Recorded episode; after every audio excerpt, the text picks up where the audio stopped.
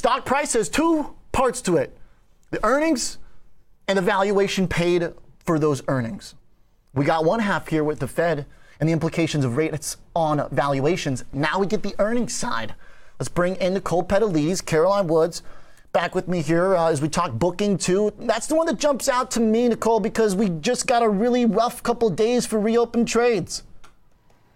That's right, but you know it's a different market at least for this moment, yeah. and so we will have to see. I mean, obviously there's been some excitement surrounding pent up demand for names like booking and traveling and such. And so um, we've seen some pressure on some of the travel names because there was this excitement. It's really more about how they tame that spending and marketing and how they handle that with the demand, right? Um, so it's a very fine balance that they have to do. I think at booking, if you owned it at 27.15 on February 16th, you were miserable because it felt like only a few days later it went straight down to 1800. Um, it was a painful move for folks who owned it. Let's see what we can get now.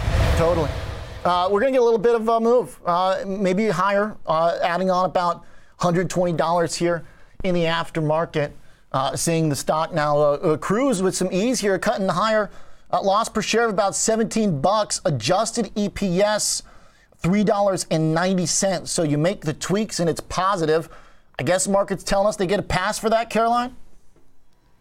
Yeah, you know, the estimate for EPS, which I believe was on an adjusted basis, was a loss of 14 cents a share. So seeing wow. an adjusted EPS of $3.90, I'll have to make sure that, that those numbers are actually comparable. But uh, in terms of revenue, the estimate was for 2.52 billion, and I'm seeing revenue of 2.7 billion. So also a beat in terms of revenue. So the stock is certainly moving 7% higher right now.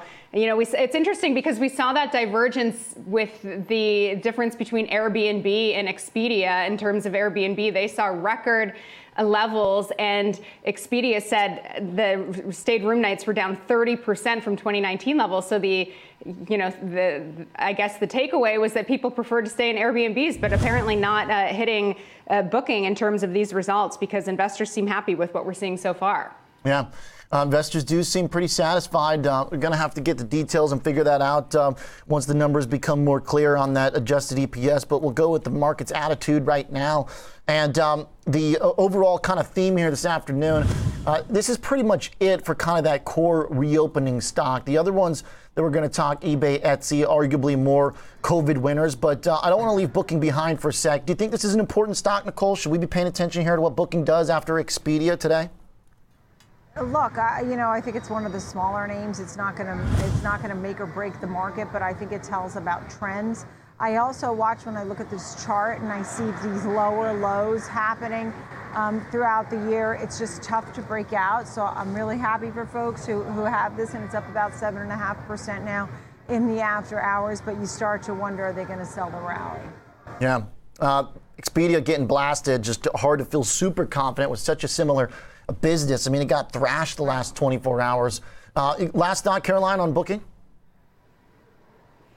I think you know the the CEO of Booking came out last quarter and and did seem pretty hesitant about Omicron. I remember, which actually sent shares lower because uh, you know we kind of thought we were out of the woods, but he warned about Q1. So I'm interested to see what impact that had on Q1. Also, I know that he he had said the war with Russia and Ukraine had very little impact, but now that it's still going on, I'm interested to see uh, what it has to say there. But uh, overall, at least at this point, up seven percent. So. Oof, nice. So it looks yeah, like I mean uh, we'll we'll see also about the EPS. Right, true. Mm-hmm. Gotta get details on that. Uh, go ahead, Nicole. Short interest has been on the rise. Short interest has been on the rise. It just, um, it just doesn't feel great at the moment. Yeah, it um, needs some explanation the bottom line for sure. All right, we'll come back to it. Uh, I'm thinking that uh, eBay is going to be kind of a sleeper. I think Qorvo 2 is a little bit of a sleeper for different reasons. eBay kind of being a COVID winner. But Qorvo right now probably deserves some attention just because chip makers – have been doing things uh, each and unto their own, basically, where some have been getting hit really hard. Western Digital's got like spinoff talk going. AMD still crushes sales. And then a few others here that we talked, like Skyworks, that ended up having a decent day, but started off real far down. Kind of looks like the Qorvo response is lower here, too, from this Apple supplier. So that's, that always kind of puts them on our map, Nicole. Yeah, and you know, oh, that, right when you said that, right, it took another leg to the downside here as we see these numbers coming out here for the quarter. And when you look at these kinds of names that are in this group overall, you know, it, I did see that they had a beat on the top and bottom line, but it looks like that the market is really reacting negatively. I, I got to double check this. Mm. Uh, how you, they have a beat you know, it's the out, like it's the outlook. Yeah, they bombed outlook. Because it's the outlook because the EPS.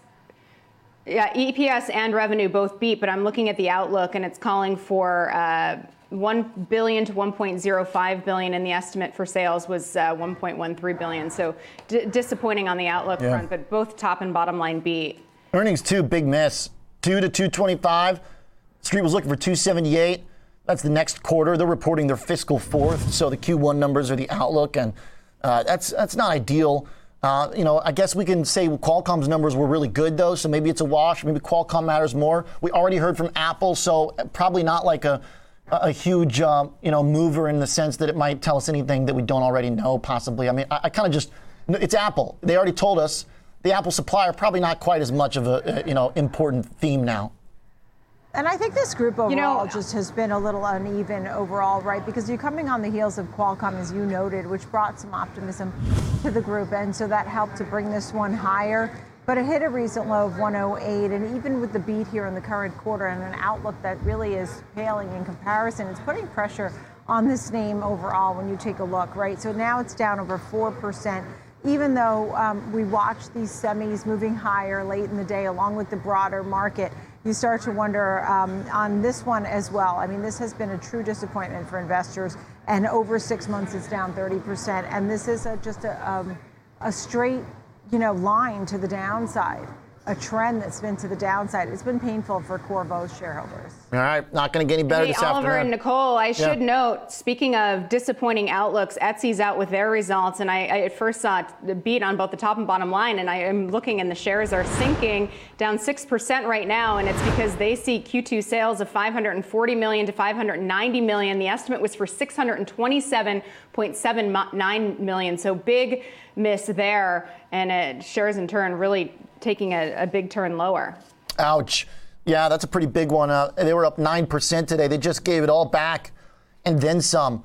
Uh, is this just like the uh, uh higher inflation makes it difficult for both seller uh, and buyer? Or uh, is all of the e-commerce just going more simple and not from like discretionary artisan clothes and stuff like back to Amazon? You know, the narrative here I think could kind of go a couple ways. What, what do you think, Nicole? Uh, you know, first of all, the stock's down here about 14%. I mean, that's a sizable move for a stock that's already been a loser and down 55% in the last six months. Um, you know, even though I saw a couple of buy ratings today, it leaves me scratching my head because you really know about e-commerce overall and you know, the trends. People get out, they're going to be spending on services and traveling. Are they going to be doing e commerce? Also, you have the sellers on the company um, protesting the commission fees that Etsy was charging. So you even had some internal issues that were really Etsy specific. And I don't love to hear that. Plus, you got to add on the last part of it, and that is the marketing dollars that need to be spent. And that too goes in the cost category and the liabilities. And it just makes you wonder, you know, where is the win here?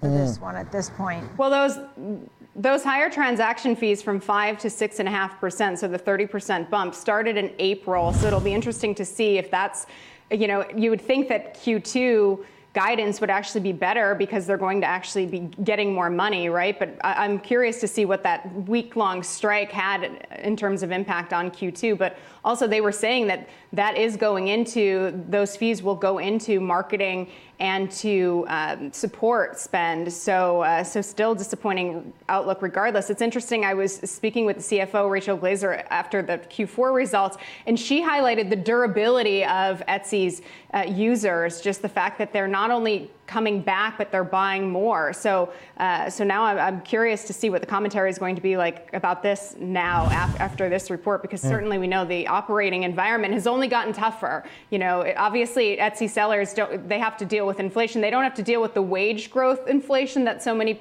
of these other retailers like Amazon are dealing with. But uh, and supply chain issues not as much either as some of the bigger retailers because it's all locally sourced for the most part. But um, but certainly doesn't seem. Actually, now it's down only about four percent or so Etsy. So I don't know. Maybe uh, maybe investors are seeing other things that don't look so bad. Still tough um, unwind after a really good day.